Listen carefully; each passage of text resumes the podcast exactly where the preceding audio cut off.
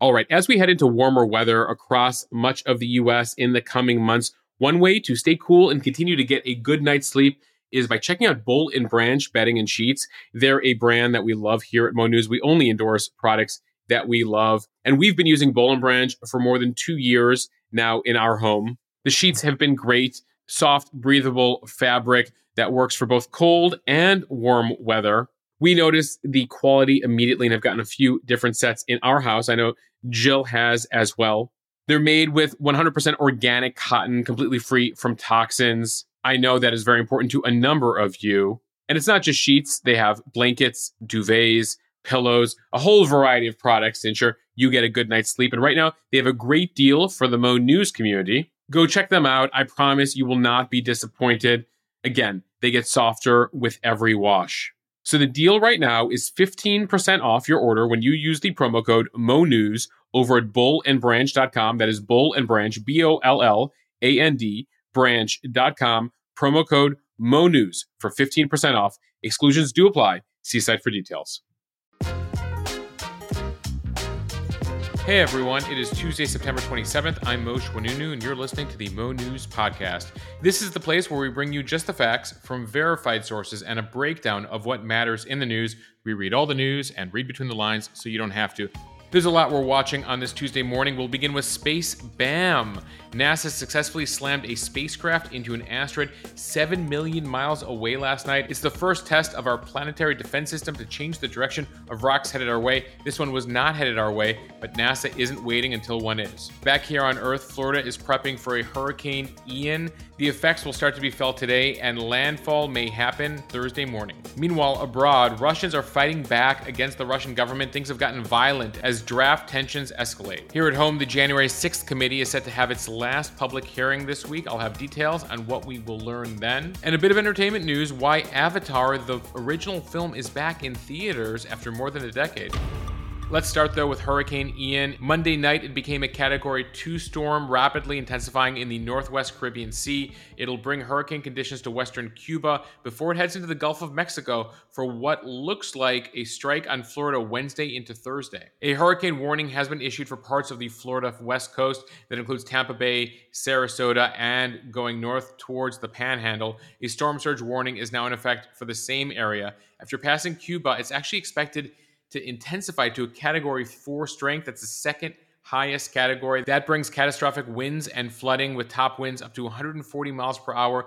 It is expected to weaken slightly from category four strength before making landfall on Florida's Gulf Coast.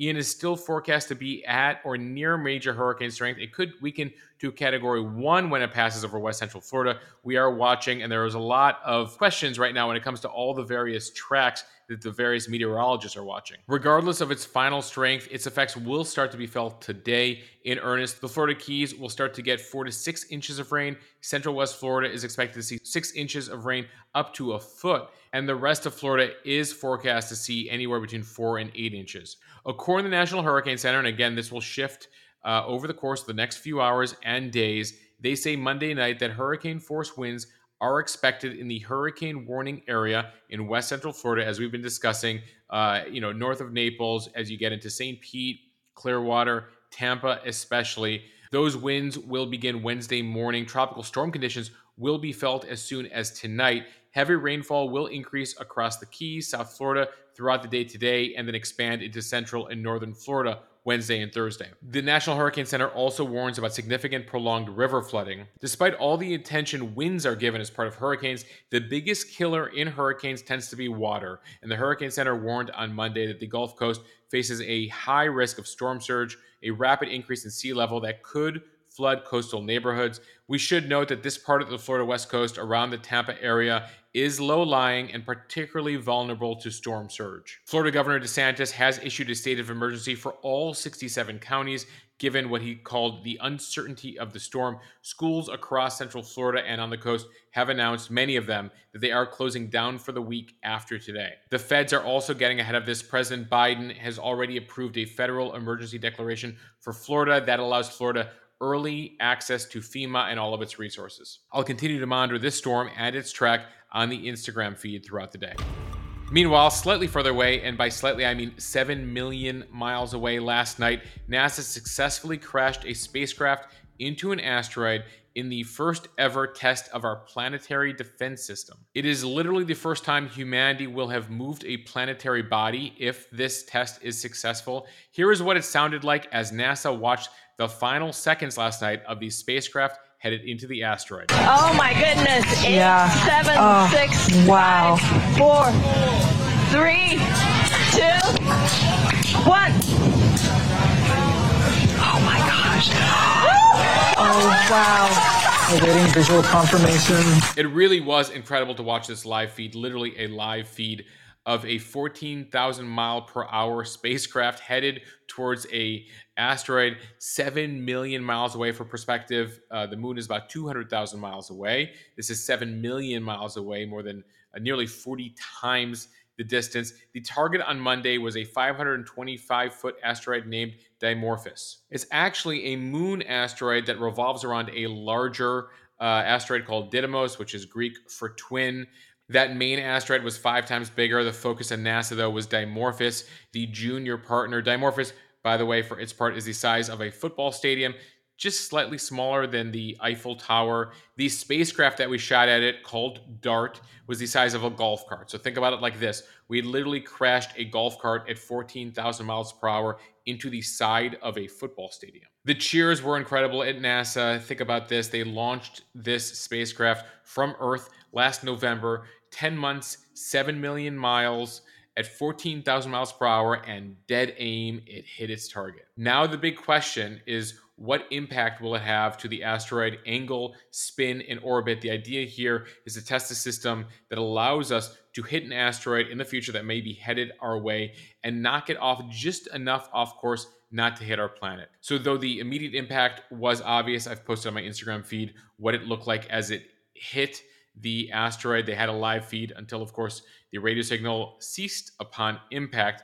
It will be days or even weeks for NASA to determine how much the asteroid's path was actually changed. They're going to use telescopes and a whole bunch of technology to determine how much they were able to move it. Again, really is a matter of how this uh, asteroid was spinning, how it's going to revolve around the larger asteroid, and again, how much they were able to shake it. Because as a potential future, God forbid, asteroid is headed towards Earth, it really takes just a slight diversion to take it off of its course. The mission cost $325 million. I would call it money well spent, given that this could save humanity at some point. The NASA administrator, Bill Nelson, tweeted, No, this is not a movie plot. We've all seen it on movies like Armageddon, but the real life stakes are high. The good news right now, at present, astronomers do not know of any asteroids that have any chance of hitting Earth within the next 100 years. The bad news is that astronomers estimate they still haven't found another about 15,000 asteroids that are big enough to wipe out a city. NASA feels it has pretty good command, 95% or above, on all asteroids that could literally destroy all of Earth.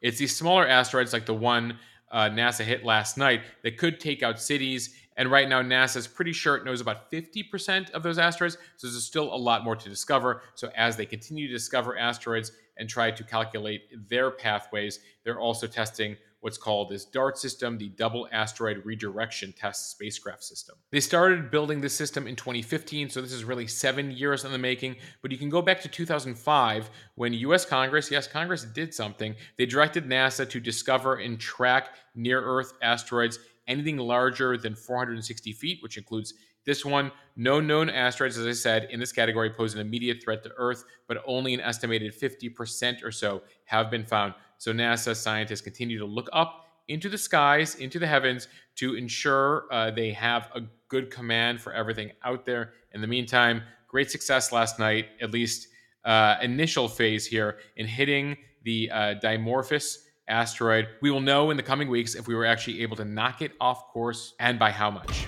Meanwhile, here on Earth, resistance in Russia to the draft, Putin's call up of several hundred thousand Russian soldiers is getting violent with several attacks in recent days. And the violence I'm talking about is in Russia by Russians against other Russians. It comes as there have been long lines and crowds at several of Moscow's major airports. Tickets to destinations still available to Russians after, of course, the EU halted all their direct flights. Countries that are still open, like Turkey, Armenia, Serbia, and Dubai have been sold out for days despite sky high prices. Russian media, including state run outlets, reported yesterday that border guards have started to turn men away at the border, citing the mobilization law. There's uh, tens of thousands of Russian men who are trying to leave the country right now to avoid the draft. At the same time, state television is trying to paint a rosy picture of the mobilization drive. They're showing crowds of eager men lining up to enlist in the war against Ukraine, but the reality on the ground appears to be very different. Enlistment offices and other administrative buildings around Russia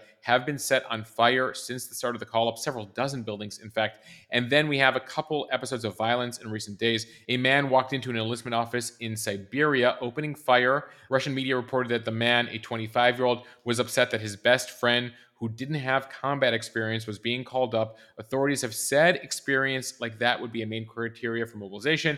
In this case, it wasn't. And so this man, a 25 year old named Ruslan Zinin, was arrested for shooting up the enlistment office, including a military officer who is currently hospitalized in intensive care in extremely grave condition. The shooter reportedly said, No one will go fighting. We will all go home now. That incident comes as there was another man who rammed a car into the entrance of a different recruitment center and then set it afire with Molotov cocktails. Staying with Russia for a second, Vladimir Putin granted former NSA contractor Edward Snowden, remember him? He officially is a Russian citizen thanks to Vladimir Putin on Monday. Snowden, if you remember, is accused of espionage and theft of government property in the US leaking troves of information on American intelligence and mass surveillance programs to the media years ago. He's now 39 years old. He's been living in exile in Moscow after initially traveling to Hong Kong following the 2013 public disclosure. He faces actually 30 years in prison in the US, though Snowden has now been in Russia for years. He and his wife applied for citizenship last year. It appears Putin has granted it. By the way, a big question I got from many of you was Does that now mean that Snowden is now eligible to be drafted by the Russian military to fight in Ukraine? According to his attorney, quoted in Russian state media, Snowden is not subject to this partial mobilization because he did not serve in the Russian army. That again is according to his attorney. We will see if that lasts. Okay, we got a new price tag on President Biden's student debt relief package yesterday. $420 billion. This number comes to us from the Congressional Budget Office. They're effectively the government's nonpartisan number cruncher. They've put together the numbers because of the nuances of the plan. They had predictions. They've done a full analysis of the plan Biden announced several weeks ago.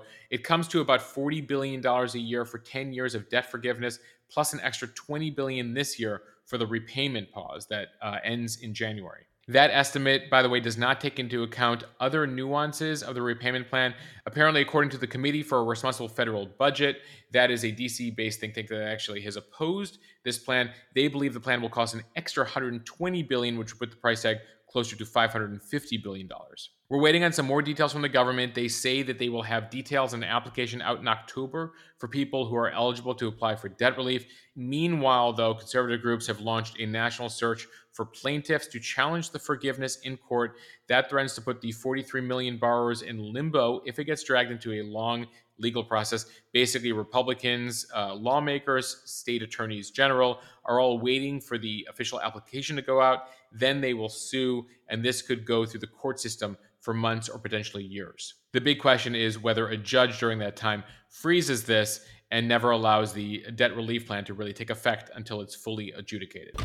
Okay, for those of you who've been watching the January 6th committee hearings throughout the spring and summer, we're awaiting what will likely be their final public hearing this Wednesday, tomorrow. This comes before they release a final public report on their findings and recommendations. This week's hearing will book an investigation into the Capitol riot, the January 6th riot, that has spanned more than a year, including 130,000 documents and testimony from more than 1,000 witnesses. Congressman Adam Schiff, the Democrat from California, who's on the panel, previewed the hearing on Sunday, saying he thinks it'll be potentially more sweeping than some of the other hearings Another member of the committee, the chair, Bennie Thompson, another Democrat, he's from Mississippi, he offered a tease of this week's hearing. He says the panel has, quote, substantial footage of what occurred, significant witness testimony that we haven't yet used in other hearings. Tomorrow will likely be the last public hearing for Congresswoman Liz Cheney and Adam Kinzinger. They're the two Republicans on the committee. Cheney lost her August primary for reelection to a Trump backed candidate, so she is set to lose her seat in January. Kinzinger has also been an outspoken Republican critic of Trump, is set to retire in January and leave office as well. So, what's next after this week's hearing? Still pending testimony by Ginni Thomas. She's the wife of Supreme Court Justice Clarence Thomas. Ginni, there's a lot of evidence of how involved she was with January 6 opponents, the riots, etc. The committee is asking her to testify. She appears to have said yes. We'll wait for that uh, in the coming weeks. Steve Bannon, who's facing uh, criminal charges right now for initially refusing to testify, has now agreed to testify. Though that trial is set to go on, but we will see potentially testimony. Maybe it's off camera, uh, maybe it's behind closed doors from him as well. So those are two of the things we're watching before the January 6th committee closes up shop. They have said that they plan to release a final report after the midterm elections, but could make news before then. The committee claims that the election is not a big factor in planning, though uh, I'd be shocked if they had something major on Trump and won't release it before the midterms. They say that they will release some early findings and recommendations before the election.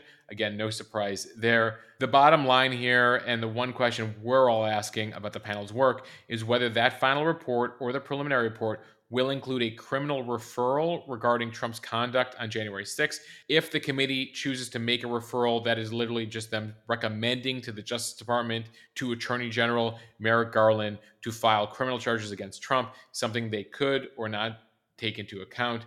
Either way, the committee looks like it's closing up its business here, and we will await uh, their final hearing this week, some final testimony, and a final report after midterms. Okay, one more story out of Washington here. On Monday, the Biden administration announced plans to go after airlines and travel websites if they try to slip in fees after we've picked our flight or even after we've bought the ticket. The proposed rule is part of Biden's overall competition efforts.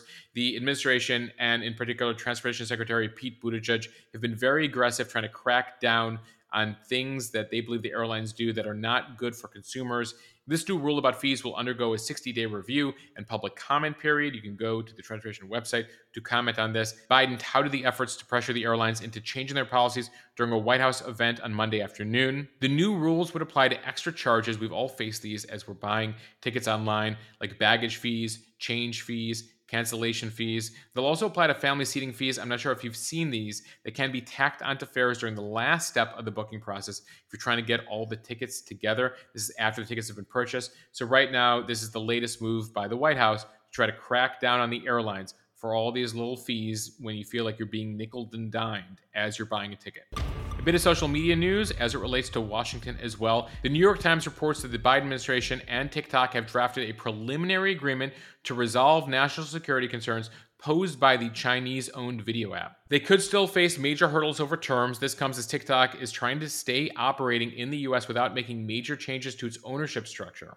Under these new draft terms, and remember there's been a controversy going back several years now with TikTok, TikTok would make changes to three main areas. According to the New York Times, TikTok would first store its American data solely on servers in the US, probably run by Oracle, instead of its own servers in Singapore and Virginia. Second, TikTok is expected to allow Oracle to start monitoring its algorithm. Remember, the algorithm determines the content that the app recommends to all of us. There are a lot of concerns that the Chinese government, in its current iteration, could use the feed on TikTok as a way to influence the American public. And as part of the final major measure of the draft terms, TikTok would create a board of security experts reporting to the government to oversee its U.S. operations. The New York Times reports that the two sides have hammered out the foundations of a deal in which TikTok would make those changes. Again, it would not require the Chinese uh, internet company ByteDance to completely sell TikTok. There's still a lot of wrangling here, and it could take months. There is reporting that some high up officials, including Lisa Monaco, she's the number two at DOJ, still has some concerns that this deal is not tough enough on China. If you recall, this all started back in 2020 when then President Trump ordered ByteDance to sell the app or risk being blocked here in the US. The Chinese company did reach an agreement to sell to Oracle, but the deal never closed, and then a federal court ruled against Trump's attempt to block the app. That then left TikTok's fate in the hands of Biden. Last year, he issued an order rolling back some of Trump's demands, but then there was a BuzzFeed news story in June that showed that TikTok's employees in China had access to TikTok US data that elevated concerns, which is what is leading to these latest negotiations.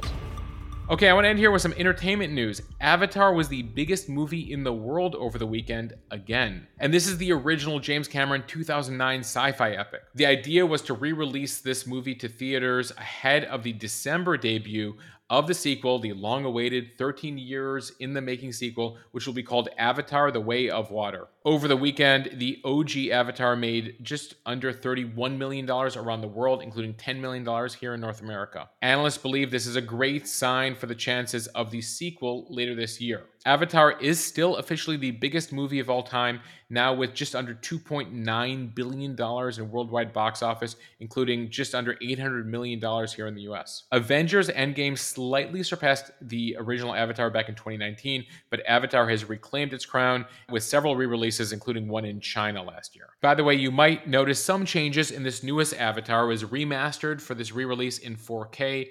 Uh, in particular, I see that IMAX screenings accounted for a significant amount of the global gross. So, for those of you looking for a refresher before you see the sequel of Avatar later this December, uh, it appears that the OG Avatar is still doing really well at a theater near you.